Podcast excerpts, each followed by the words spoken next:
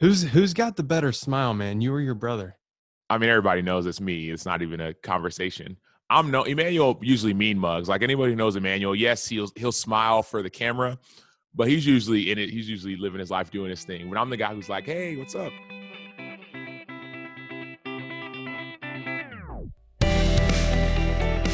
What's up, friends? Welcome to the podcast, our first episode ever together here on the Drew Tranquil podcast. This is a lot like football. You do all these reps, all this preparation, all these practices, film watching, studying, all for what? The first game. And here we are, first episode, first game, and this is exciting.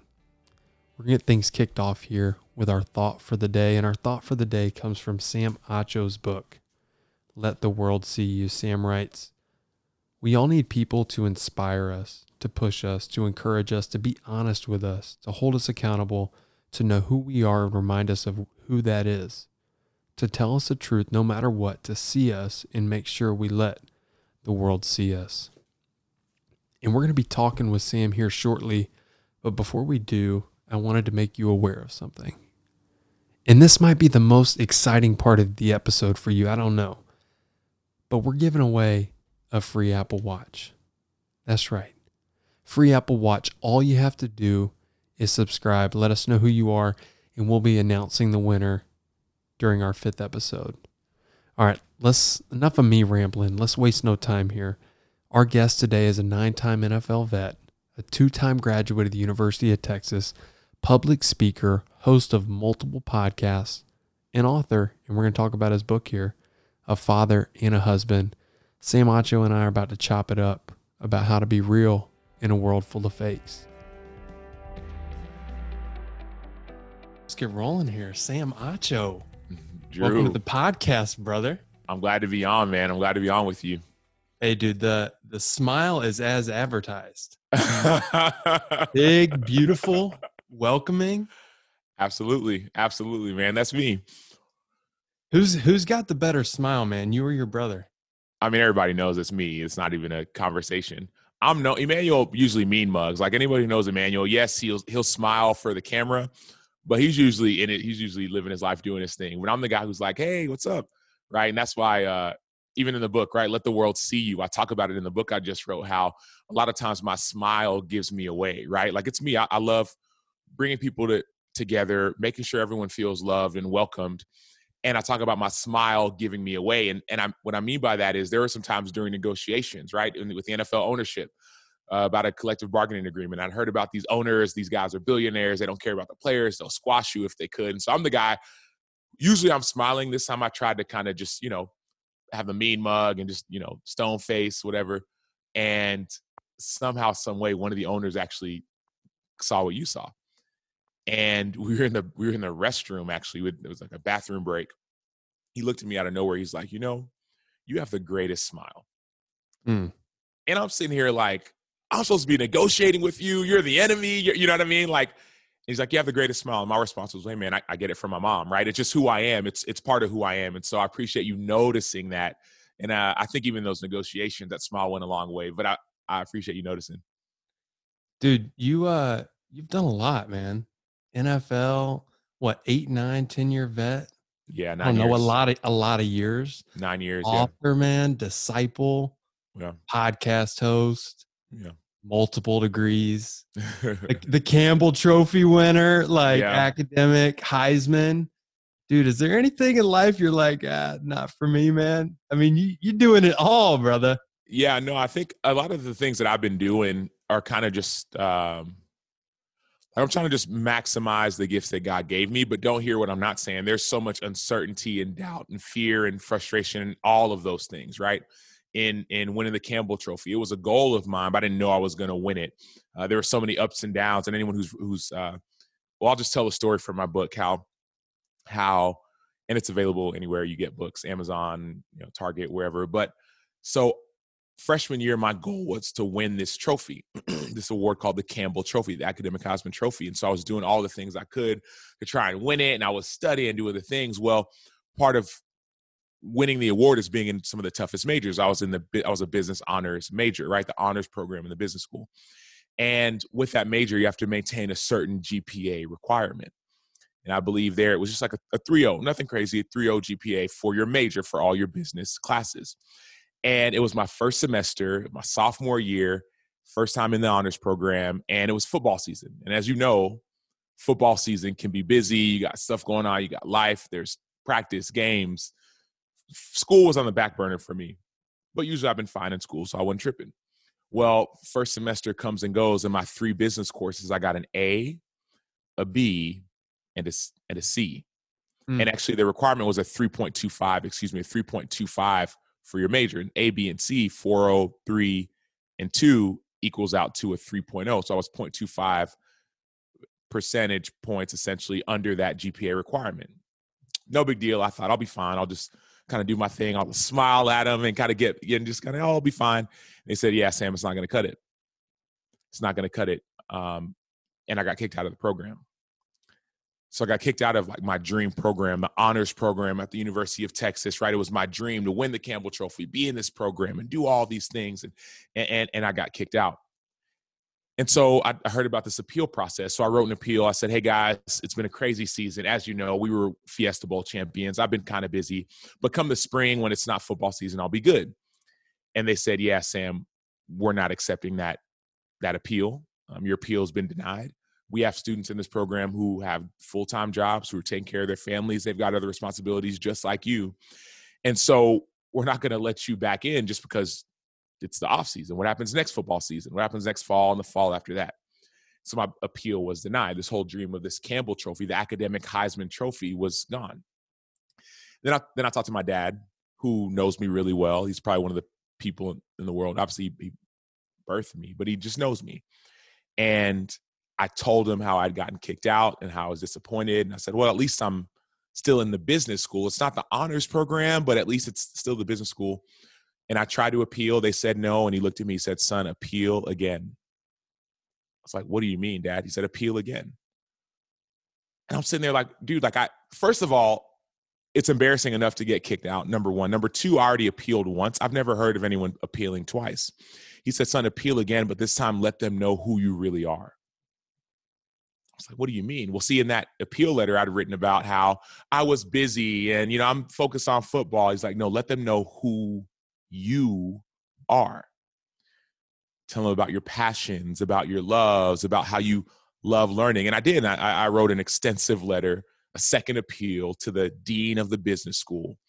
And I said, hey, I don't know if this has ever been done before, but let me tell you a little bit about me. I started to proceed to tell them about how like, my passion for literature. Right? I love I love words, the English language, right? I can recite Shakespeare, uh, some some different you know soliloquies in Shakespeare. I can recite the Canterbury That's Tales. The yeah, dude, I can recite the Canterbury Tales, and I can hit I can hit I can hit it for your listeners if you want me to, but um, I could do the Canterbury Tales, the prologue of the Canterbury Tales of Middle English. I love math. I love learn. I love school, and I started telling them about my loves. And I said, if y'all give me another opportunity, you're not gonna you're not gonna regret it and there's a little bit of a, a, a longer story which all it's it's in it's in let the world see you in my new book but they let me back in and the rest was history i was bringing my books on you know texas ou game i was bringing my books on flights i was studying the night before games i would play the game dominate dominating the game come back and study for an exam on the flight back or on the bus ride back that's what it took i got tutors i mean whatever it took and so to, to your point yes there is a ton of accolades but uh, let it not be forgotten the work that was put in and also the the downfalls that came as well. Dude, give us a, a little rendition. What is it? The Canterbury Tales? Yeah, for sure. So this is the this is the give prologue. Quick, like like 15 for sure for sure second. Prologue of the canterbury tales in middle english right so it's not it's it's it just middle english y'all go look it up canterbury tales wander april with his sure salta the drought of march had passed through the rota and bothered every vein and switched the core of which fair to then it is the floor. One's a fair sake with a sway to breath and spirit hath in every halt and hath. The tender crop is on the younger ram is hardly course. I can go on and on and on, but that's a little piece of uh of it. Dude, uh, I was reading your book. You you wrote in there. You said football is like my passion or something I love, but my passion, but learning is my love. What? I mean, you're reciting that. You love to learn. What? What gave you that thirst? You mentioned your father. I don't know if he has any role in it. What? How'd you how'd you get your start? And like, I think that's so important, right? Being a lifelong learner, and it sounds like that's something you're applying to your life. I don't. How does that manifest itself today, Sam? Yeah, absolutely. I think it's easy for a lot of us to get caught up into what we do. A football player, or I am a mechanic, or I'm a teacher, or I'm a, a pastor. It's so easy for people in general to put their identities in their positions. The problem that occurs is what happens when that position is taken away? What happens when you're no longer playing at Texas or at Notre Dame? What happens when you're no longer in the NFL? What happens when your church um, dissolves? What happens? Oh, my, my, some people put their pride in their kids. Or my kids are the best. Or my, what happens when they go on and graduate? Or they, or, you know, so many of us put their, our identities in the things that we do but for me, I realize I'm more than just a football player. I love learning, not only in in school, but I love learning about people. That's part of the reason why we, you know, we started a, a, pod, a couple podcasts, right? So I could listen and learn about people. I love learning about things. Like I love that's one thing I think that helped me in football was I could I could equate some things I learned off the football field and apply them to the football field, talking about angles, right? Making a tackle. This dude's bigger, faster than me. But if you take the right angle, if you're approaching him in the right way, it's it's physics. It's simple. Right? I'm an outside linebacker. You play inside linebacker. But for you as an inside backer, these old linemen, these guards going against are oftentimes 6'3, 320, 340, right? You're you're 240, yeah. 240 and some change, maybe, right? 6'3, 240, right? Physically speaking, blowing me up there a little bit, man. They, I mean, six one. I mean, I I'm trying to, man. I'm trying to, you know, hey, two, two thirty, thirty. They're bigger than me. Let's put All it. All right, cool. Put it that way, right? Um, so physically speaking, these guys are supposed to destroy you, but if you take the right angles, you fall back, or better yet, if you strike first, you can win. And so, what I've learned in in life is that it's not always about how big you are, how smart you are, how gifted you think you are. It's about sometimes just taking the right angles, being in the right place at the right time, and trusting that God's going to open up the door. Boom, man. I love what you said about people because I think so oftentimes, even our education system, we're so focused on the X's and O's in the textbook, the information I think we lose sight a little bit about learning about people, learning how to communicate, learning how to read people, see what their needs are, fill the shoes they're walking in. Empathy. You touched on it multiple times in your book, empathy. What what are some maybe practical ways? Because I feel like, I mean, it's idealistic, right? We all want to be have a higher EQ, be better with people, be better communicators. What along your journey has helped you? You talked about listening. What what helps you become a better listener, Sam? What helps you understand, empathize with people more? Is it just purely experience or are there things that I could be doing today, tomorrow, the next day to, to kind of help me become a better listener, a better communicator? There's a there's a verse in First Corinthians chapter 10 I believe is verse 38 and I'm not like Jeremy. Jeremy got them all memorized. Y'all know Jeremy Davis. I'm gonna pull it up. Hey shout um, out Jeremy Davis. yeah that's my dog. Former teammate of mine great human being. Yes yes. recite the Bible like nobody else. Yes and um there's a verse in First Corinthians chapter 10 verse 33 We talk about listening and the importance of listening and why would anyone learn to listen? Any tips Paul is writing and he says, I, I do things, but not to seek my own advantage, but I seek the advantage of many. It goes on to say that they may, that they may be saved. In First Corinthians chapter 13, it talks about love. It says love doesn't insist. Verse 5 says love doesn't insist on its own way. So I think the first step in gaining emotional intelligence is understanding that it's not about you It's not about you and it's not about insisting in your own way. So often we live in a world with social media where we think we have to build our brand and that's all that matters, even on the football field. I mean, I got to grind, I got to shine. It's all about me. But in all reality, it's about the team. What team are you playing for? Who really gets the win? We could spend your whole life being the best you can be, but if you're the best you can be and not pouring into others, it's not going to help your team. So, yes, be the best you can be, but also don't forget pour into others. And so, what I'm realizing is if I want to be, if I want to have a higher emotional IQ, I need to actually like you said, put myself in someone else's shoes, but also realize it's not always about me. We we do a great job of making things about us, right? This happened to you. Oh, well, this is how it's going to affect me. No, like, can I just sit with you? Can I just learn from you? Can I just listen to you as opposed to trying to build my brand and make my money or do all those things? Yes, there's a time and a place for that, but if you really want to grow, it's about giving, it's about serving, it's about loving. I think that's a great pivot to even jump into the book because I, I noted here, uh, even in the title, right? Let the world see you, how to be real in a world full of fakes. That's so, like, that's an unbelievable idea, right? I think most people would probably say, like, yeah, I want to do me, I want to be me.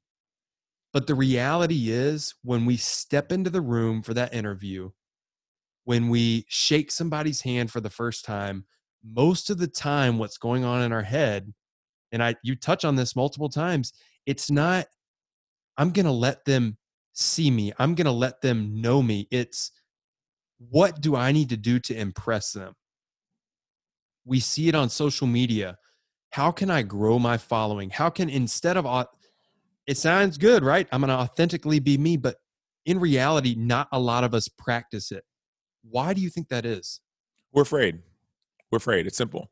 Um, a lot of us are afraid. And the next question logically would be we're afraid of what? I think we're afraid that we won't be accepted for who we are and afraid that we won't be loved for who we are. Each and every one of us has a deep desire to be loved. Ask any man out there, right? You could say, well, yeah, like oh, oh, women want acceptance and men, I just want to lead. No, no, no. Ask it. I was with a bunch of men last week speaking at a church, at a men's group at this church in Arizona. And I asked, I asked some of the men, what are your biggest fears? Some of the answers I got were, I fear I won't be adequate, won't be enough. Oh, another was, I feel like I won't be accepted, right? We as human beings, we have a deep desire to be loved. And our fear is that if people saw the real me, not the blown up, big, shiny, beautiful version of me. If they saw the real me, I won't be loved. That's what I thought during those NFL Players Association negotiations with these owners. I figured if they saw the real me, they would just stomp on me. Oh, you're, you know, you're not, you can't hang with us. Even my teammates, you're not be able to hang with us if they saw the real me. But what I realized was that as I showed people the real me, the vulnerable, right? Like the real me, I realized, yes, it was for me. I I grew from that, but they grew as well. The team grew. We had our best season, right? The team, uh, finally, and even the title of the book, right? Let the world see you. The idea of of being real in a world full of fakes. The idea of being you. That came from the 2018 season, my last year with the Chicago Bears. We had a brand new coach, and his motto for the year for the team was "Be you." Mm. Be you. And and if you dig a little bit deeper into that idea of being you, it was be you and we're going to accept you for you. I don't want you to front. I don't want you to act like, you know, you have it all together. I want you to bring you to the table. Because once you can do that, and oh, by the way, we're going to accept you for that. Once you can do that, you'll be able to, to, to flourish on the field, off the field, in the community, in whatever you do, but bring the full you to the table. But we are afraid that we won't be accepted and we won't be loved for who we are. How did you finally get over that fear? Was it was it a process? Was it an aha moment of realizing your identity aside from I feel like a lot of times you, you hit it on you hit it the nail on the head, right? I, I think even this idea, right? Public speaking is the number one fear ahead of dying, Sam, ahead of dying. Why is that? Because you get up on stage, everybody's eyeballs are on you, and what's going through your head? What if well, I make for me, when I first start, when I first started out speaking, it was, am I impressing these people? Hmm. Am I saying stuff and stuff that's going to change their lives? How do I look up here? I hope I look okay. I hope my voice doesn't squeak. I hope I don't lose my train of thought. Like we're we're afraid we're afraid of what people might think, but that if you really think about it, like what does that even matter? Like the the possibility that you could go up there and change somebody's life through just being you and changing your story shouldn't that far outweigh maybe the few people that are like ah, this guy really didn't have anything groundbreaking to say. So i'm just interested like what was that moment when you're like i'm done with this mask. We, we're wearing a lot of masks today physically and, and literally. When was like what was that moment? When was that moment? How did you know like i'm done with this man for me, Drew, it was a it was a journey more than an aha moment. So often I I would get my affirmation from how I performed, my teammates or my coaches, the fans, someone on the outside would say, "Man, that was really good." Or, or the other hand, they wouldn't say anything which made me feel even worse. Oh man, that means they don't want to make they don't want to say how bad it was, or they'd say that's really bad.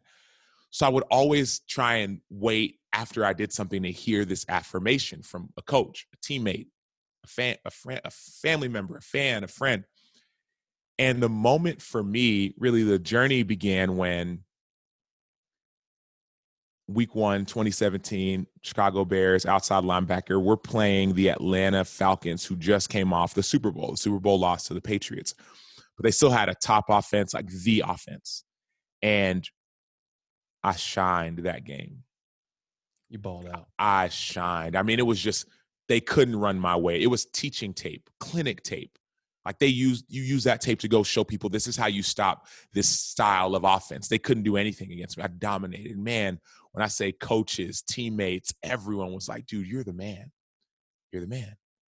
You're the man. And I was like, yes, this is this is what I'd always wanted in some ways, right? You that was that was year seven in the NFL. You grind, you shine, you try and do your thing so you can be accepted. You are the man. You got it figured out. Well, week two, fir- series, first series of the game, we had this defense call. We're playing the Tampa Bay Buccaneers. And we had this defense call, and they ran my way. And for whatever reason, I thought it was my fault. It wasn't. But they they gained more yards than we would have liked. An eight yard carry up the C gap. I'm on the edge. And I'm sitting there like, man, what did I do? And, and, and on the sideline, go to the sideline, Sam, what happened? What was that? And I didn't, I was like, I don't know, I thought I messed up. And so the next time they ran the play, I anybody who knows me knows I'm a guy who's like responsibly sound. I'm gonna be in my gap, in my assignment. You can trust Sam's gonna do what he needs to do. he's gonna do his job Well, this game, he's gonna do his job. Well, this game, I said, let me get my shine. Mm. And so instead of doing my job and being in the gap I was supposed to be in, I abandoned my assignment to try and go make a play. And the running back, smart of him, went to where I wasn't and gashed our defense. he bounced it He bounced it. yep If I'd have been in my responsibility doing my job, we would have been fine. But the thing is, I wanted the accolades. I didn't get the accolades thinking that the play before was my fault. So I tried to go be the hero. I proved more of a villain than a hero. I, I heard our team's chances. We lost the game in a very bad way. Um, and that wasn't the only time, right? Since I did that, I tried to go make up for it. And I did, once again, did something I usually wouldn't do.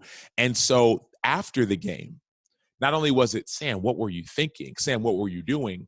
It was radio silence. One hearing anything from anybody. My coach would essentially look over me and talk to the other guys. My teammates were like, what is this guy thinking?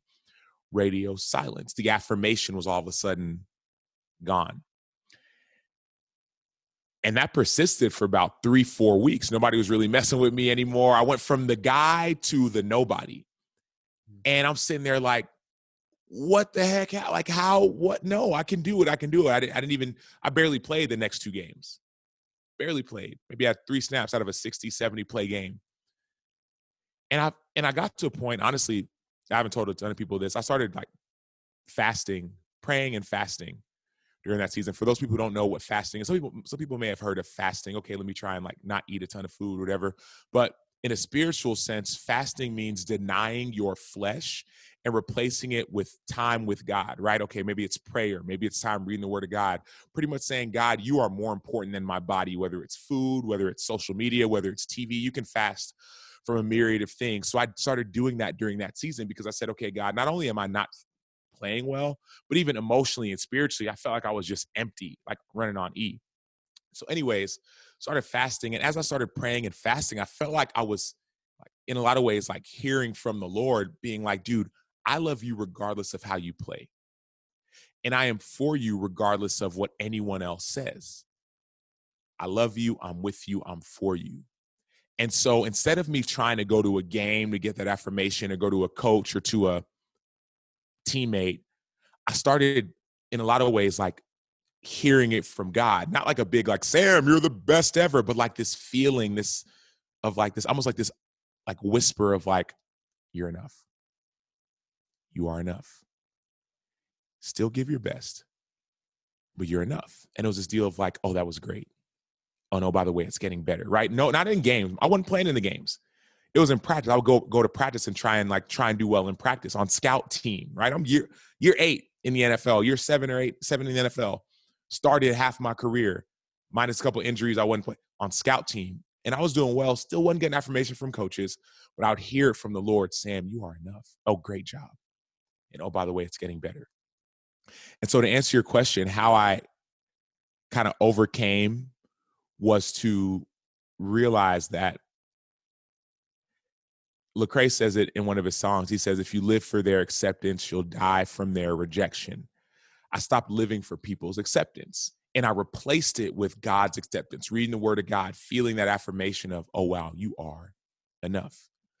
And then little by little, coaches would notice, teammates would notice, the fans would notice, but it didn't even matter because instead of looking at coaches and fans and the film after games, I'd immediately go to prayer.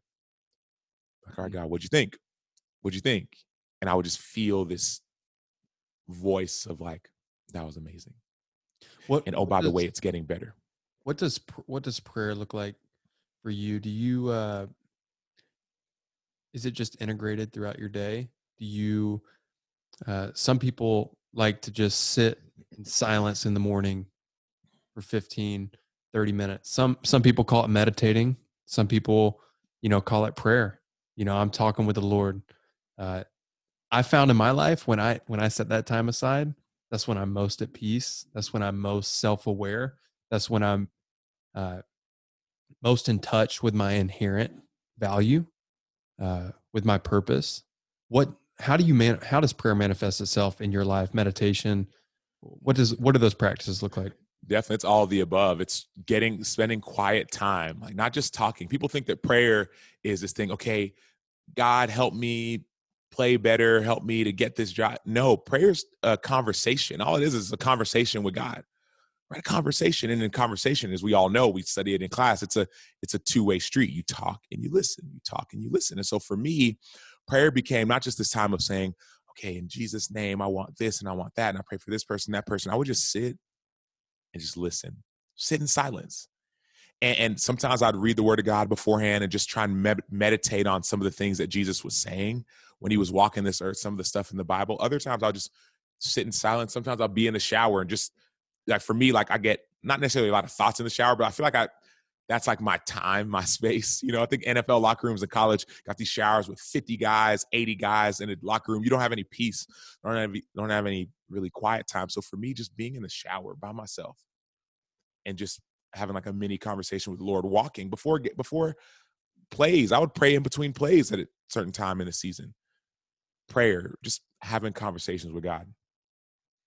You talked a little bit when you were talking about how you got over that hurdle to realize uh, that, hey, man, I'm going to be myself and I'm okay being myself. You talked about a lot of us get caught up in the achievement race. What is on my resume? What have I done as of late to earn some type of identity or to earn respect, maybe from my coworkers or my peers. You write in your book, you say, I think we often get caught up in the busyness of life. Society tells us that if we work hard enough, do well enough, try hard enough, or look pretty enough, then we will be enough. But there's a problem with that equation. We already are enough. You go on later towards the end of the book to say, if the enemy can't make you bad, he'll make you busy. I read a book, I guess it's been almost a year now. I don't know if you've heard of it, The Ruthless Elimination of Hurry by John Mark Comer. He's a pastor. And uh, it's an incredible book. You should check that one out too. But in it, he talks about this hurry sickness. And we have this problem in America, Sam, don't we? This never slow down, never rest. What's the next thing I can do to earn this identity? I'm interested for you because on the on the outlook, right? You're doing a lot. You played in the NFL for 9 years, you wrote a book. I think if it, most people in life would consider their life a success if they were able to write a book, I know I would. That's pretty cool. You've done all these things, 2 degrees. How have you been able to I guess manage such a workload but also not do what you said, which is get caught up in the busyness of life. That's real hard. That's real hard nowadays. Yeah, well, I'm learning, Drew, to be honest, because it's easy to name the things that we do and be like, man, I'm just everywhere and I'm running and I'm gunning and I'm doing. And, but if you actually break it down, sometimes like God gives you grace in certain seasons and things just happen. Things just happen. In football, I don't know how it is for you. I don't, I don't know how it is for you, but for me, after practices and after games, guys would be, guys would be like, "Oh man, I'm so sore. My body hurts so much. I got to go take a couple Advils," and I'd be like, "Um, I'm kind of okay." You know what I mean? Like I don't know. Mm-hmm. And I played like 80 snaps a game, all on the 100 snaps a game, and like so sometimes, and and and for whatever reason, especially early on in my career, it was like I feel like this is pretty easy right? God gives us certain grace, but there are other times where we try and just go after it. I want this, I want that. This book didn't come out of this place where it's like, I got to write this book. This book came out of a place of pain. This book came out of a place of confusion, a place of feeling a lot of rejection and doubt and fear, and God freeing me from that. And this book is my journey that I want to share with the world to say, hey, you can be free too. You can be free too, because I know what it's like to try and look the part.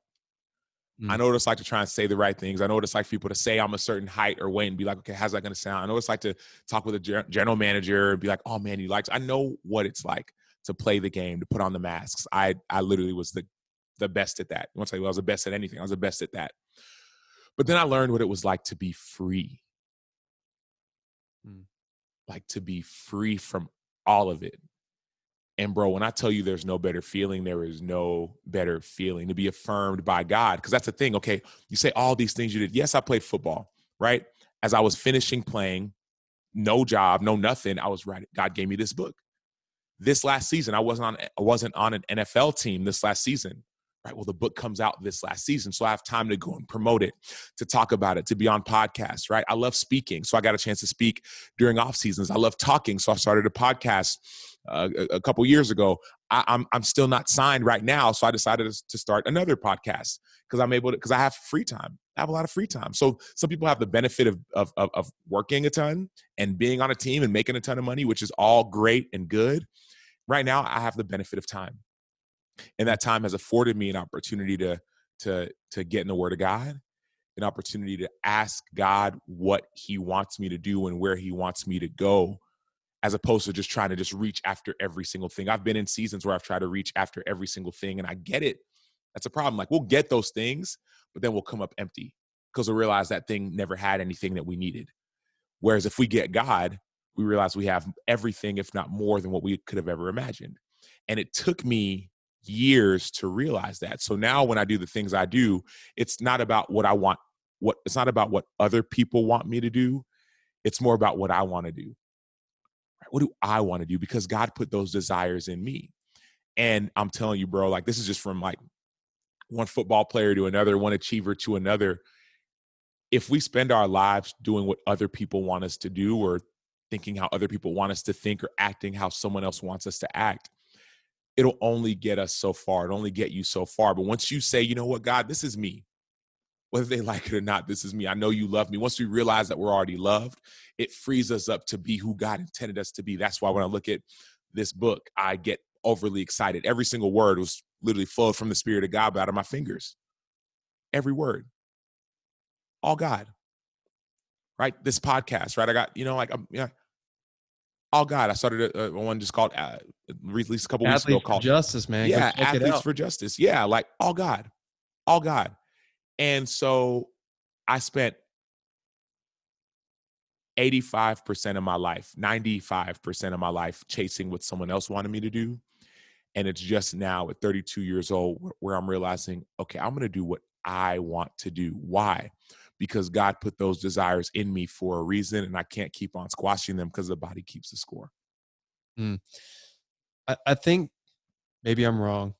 Give me your take. A lot of us will look on social media. We'll see people doing things. I don't know. Maybe they're investing really well. Maybe they've got a killer family life, great marriage. Maybe they're starting a podcast. Maybe they're writing a book. And we have this we have this problem with comparing ourselves. And uh, a lot of times probably leaves a majority of people you know, when you go on Instagram, and I mean, sometimes you find some killer content and you're like, wow, LeBron really hit that three with a minute left to ice the game.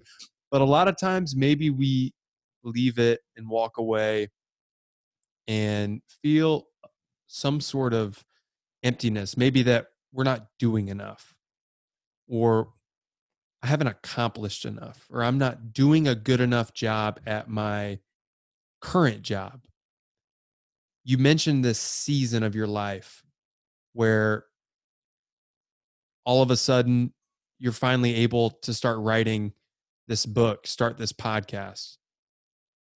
Do you think life is in and being comfortable being yourself is a little bit about seasons?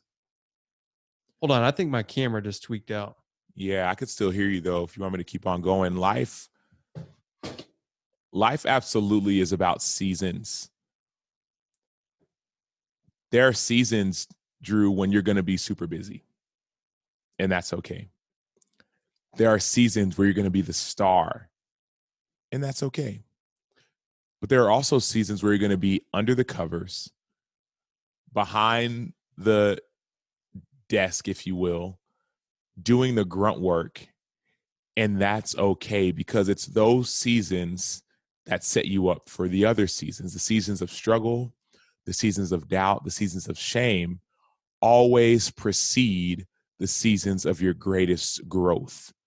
Like if I've learned anything, I've learned that my biggest accomplishments usually come right after my lowest failures. Going back to that game, week two in 2017, where I had this low, pretty much a failure of a game and a couple games wasn't playing. I realized that God was all I had and God was all I needed.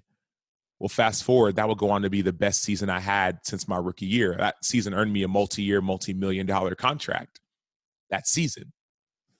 And so I think the thing I would tell people is don't, life is not Instagram.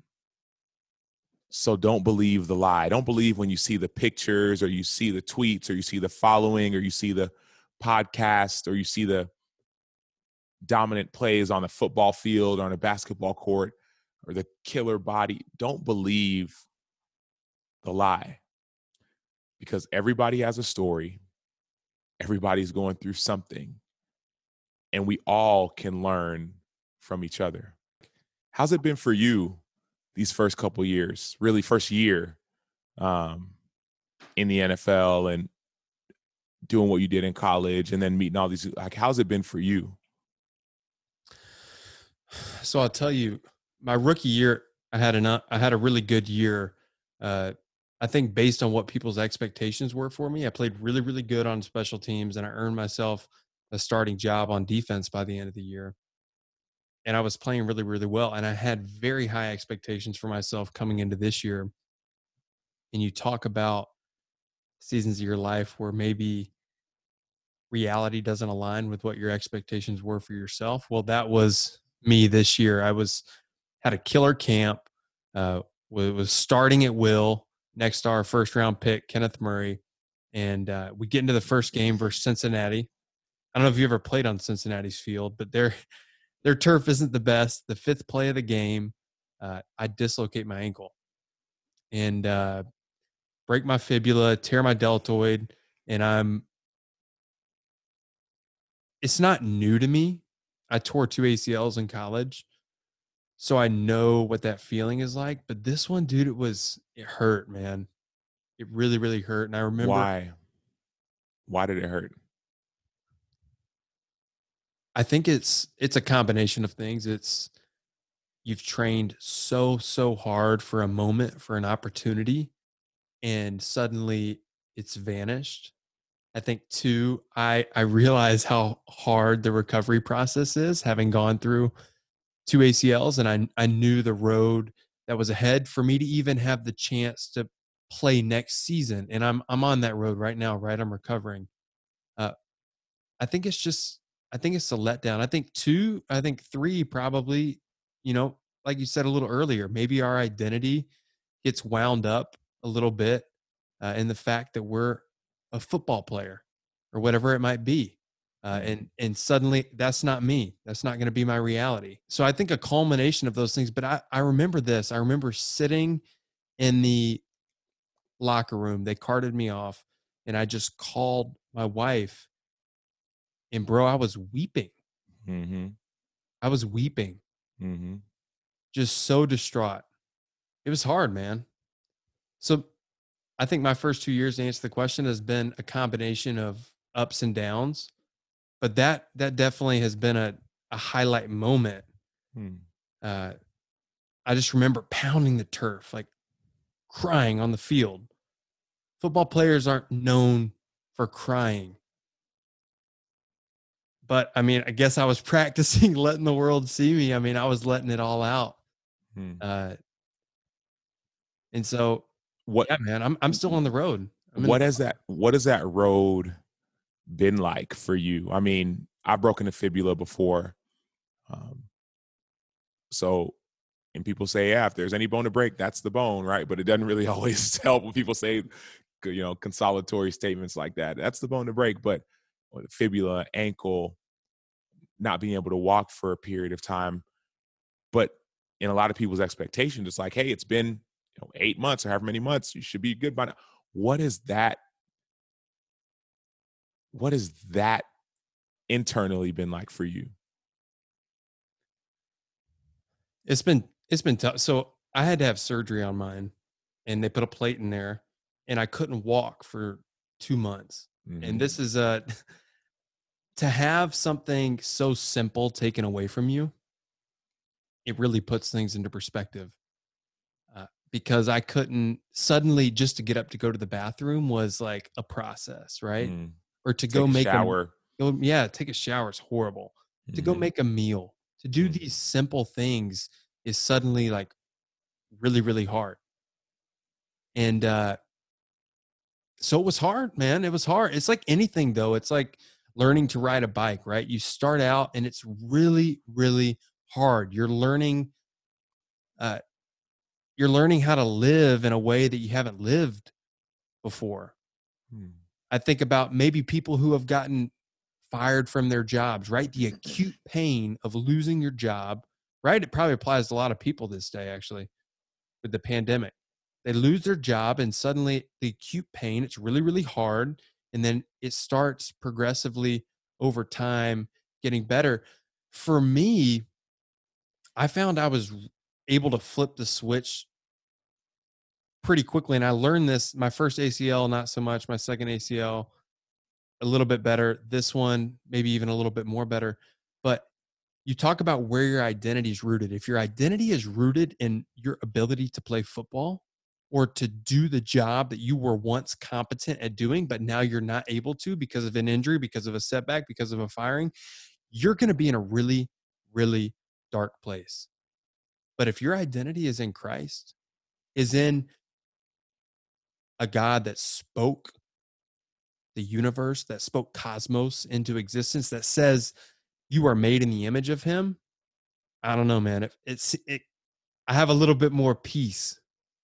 I think with that. And people think that's like just some esoteric thing, but it goes back, I think, to what you were talking about earlier with prayer, with meditation, with fasting, with doing these things to let yourself be known by God. Like that's, you write it in your book to know God is to be known by Him, to experience those raw emotions of the letdown, of the pain that you're feeling, to let those be heard, to verbalize them, to verbalize them not only to God, but to others, to your friends, to your family, to really be known. So I don't know, man. I don't know if you can relate with any of that.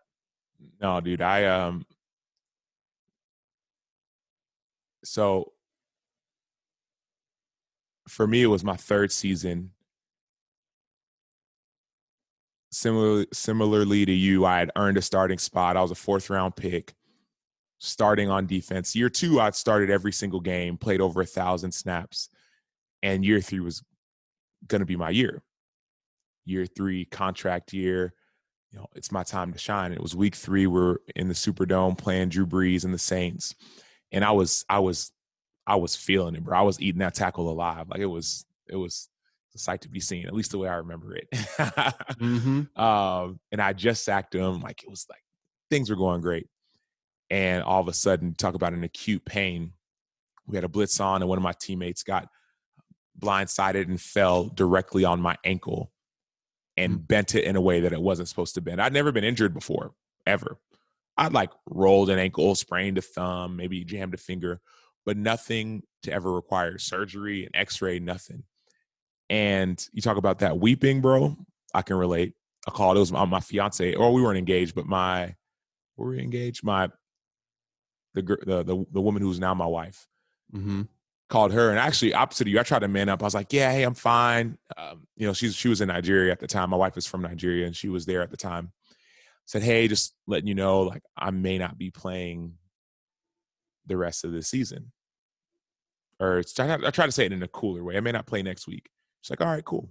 You know, I was like, "All right, cool. I'll talk to you later." Hang up the phone. I'm like, "All right, cool. That was easy." And then she calls me back. She's like, "What? What's really going on?" And I just start weeping, bro, just crying. You know. And mm-hmm. so I get that pain that you're talking about. Um, for me, the hardest part was the journey. And like you, right? Like you started, I don't know when this podcast was started, but I, I, I, highly doubt you'd be able to still be doing a podcast if you had a whole season, right? This podcast was probably started during this time. God has given you, you know, signs of what's to come, right? Like you're great at this. You're really, really good at this. You do your research, you study, um, you have great questions. You're really good at listening, like all the things, the equipment you've invested. So God's giving you a like a um, a taste of what's to come. But man, that time was hard because there was an expectation that my body needed to be at a certain point. And for whatever reason, maybe I rushed it, maybe the rehab wasn't good, but I wasn't at the point where everyone else expected me to be at. So though in my mind I was like, yeah, I'm good, I'm good, you know, I'm a man, I'm a grind, yeah, yeah, yeah, yeah, yeah. The body keeps the score. And my body wasn't where it needed to be. And so I yes, I made it back out on the field, but it was with all this extra expectation of I got to show that I'm just as good, if not better, than I was before. What I wish I would have told myself, well, more than anything, like this time is good for you. No, we don't want the injury. No, you don't. But this time is good for you because God's giving you a foundation. He's building you up um, from the bottom up, from the ground up to show you that yes, you're going to dominate in football. Yes, you're going to play many more years. Yes, you're going to get many more contracts. Don't worry about that. But I'm I'm actually prepping you for what's to come. In addition to the 5, 10, 15, however many years you want to play, all that will happen. Don't worry. But also, I'm helping you for what's next. I think that's what I needed to hear when I was in your shoes because I was scared. I was scared, like, man, am I gonna? And I didn't, I couldn't verbalize that I was scared but in a lot of ways, I was scared because I didn't know what to expect. Being on a team, am I to get my starting job back? We have a new coach. Same thing, bro. New coach, my third year, same thing. Um, but if I could just affirm you that like God is working it out for your good and for His glory, that's what I would say. Bro, I want to close with this. I want to. It's really good. You talked about your father. You said he was preaching from the top of a bus in oh, Nigeria yeah. when some missionaries came up on this man was like, "Yo, this guy's legit. Let's get him back to, to America and preach." Was he was he kind of talk a little bit about your father? Was he? I'm assuming he was instrumental, obviously, in your development, but it sounds like he was pretty comfortable letting the world see him. I don't know too many people. I mean, you got entertainers in New York that'll do pretty much anything on the side of the street, but this man was on top of the bus preaching the gospel, you know. Yeah. That's offensive in and of itself. The gospel's pretty offensive. Man's preaching up on the top of a bus, man. Talk about that. Yeah, I'm gonna even try and find a video. This isn't of him on the bus, but um this is a video if I could find it of him because he's got a guitar, right? So he like he'll he'll he'll preach and his play he'll play his guitar, and he'll you know he'll um. So the long and short of it is like my dad is a G, and he's a boss. He's amazing, but he has this passion of of sharing the gospel. He became a pastor. He's a he's a, a, um, a marriage counselor. He does mission trips. He does business stuff as well. Um, and I think more than anything, I, th- I look at what I'm doing, right? Speaking, writing, right? My dad wrote two books speaking, writing, listening, encouraging. It reminds me that our stories are bigger than us. Like if I've, if I've learned anything, I've learned that my story is bigger than me, right? My dad was was was was in Nigeria. There are some missionaries in America who came. They wanted to go preach to these Nigerian people. They saw him. They're like, "Dude, we need you to come preach to us." I'm, I'm looking for that video. Um, and now he's here and now i'm here my brother like our stories are so much bigger than us and so like if i'm learning anything i'm learning that like i can relax and trust that like god's plan is good god's plan is good even in my pain even in my injury even in my doubt even in my confusion god's plan is good and so many of us we we hesitate to believe that because we want to kind of take control we want to figure it out ourselves but God's plan is good. He's a good father with a really, really good plan.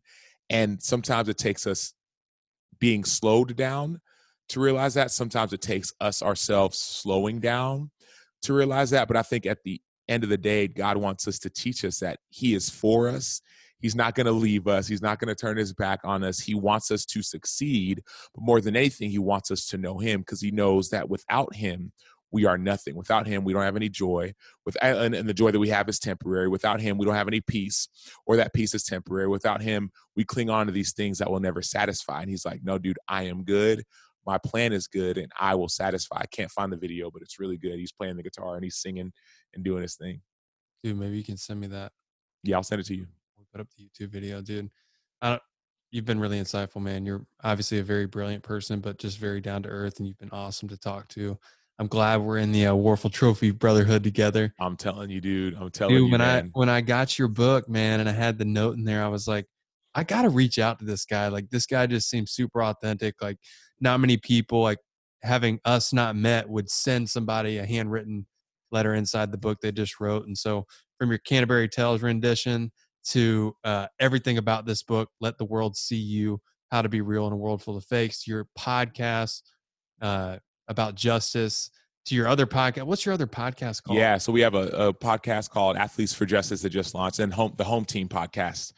Athletes uh, for Justice and the Home Team. We can catch that obviously on on yeah, wherever. Apple, yeah, Apple Pod, Apple Podcast, and yep, and the books on Amazon and all that. Where you know Amazon, let the world see you. But dude, I just feel like we, and I think that's that's why I wrote what I wrote and sent you the book. I just feel like if I could help you in any way, I'm available. Put it that way. Because like yes, we both went to big schools and yes, we both got drafted and yes, we, you know, went to teams and had injuries and obviously got some of the trophy stuff that we've done together in a lot of ways. But man, if I could help you in any way cuz I know what it's like to go through some of that stuff that nobody else really um it, oh, can understand and so if I could help you in any way, that's why I just really resonated with you, dude. Like I was like, man, like, and then and then hearing some of your story, and then knowing some people that you know, and seeing even on social media you hanging out with some of the people who I know, I'm like, man, if I could help in any way, uh, please let me know because God's got so much good in store for you. He just wants you to see it. Mm. and oftentimes we don't see it. So if I could help you to see it, I'm here. Um, obviously, the book. Hopefully, the book helped a little bit. I knew you would relate because we've gone through some similar stuff. But man, like everything you want, you're going to get. Just relax. You know what I mean? If I could, if it like, just relax. Everything you desire, desired, even from a healthy marriage, right? Because I know what it's like to be married young as well. I got I'm married. I was 25 or so. You got married before I did, but as far as age goes, but like God will redeem and restore, but you have to relax and you have to let Him in. You have to let Him in, and and He's not going to barge in and break the door down.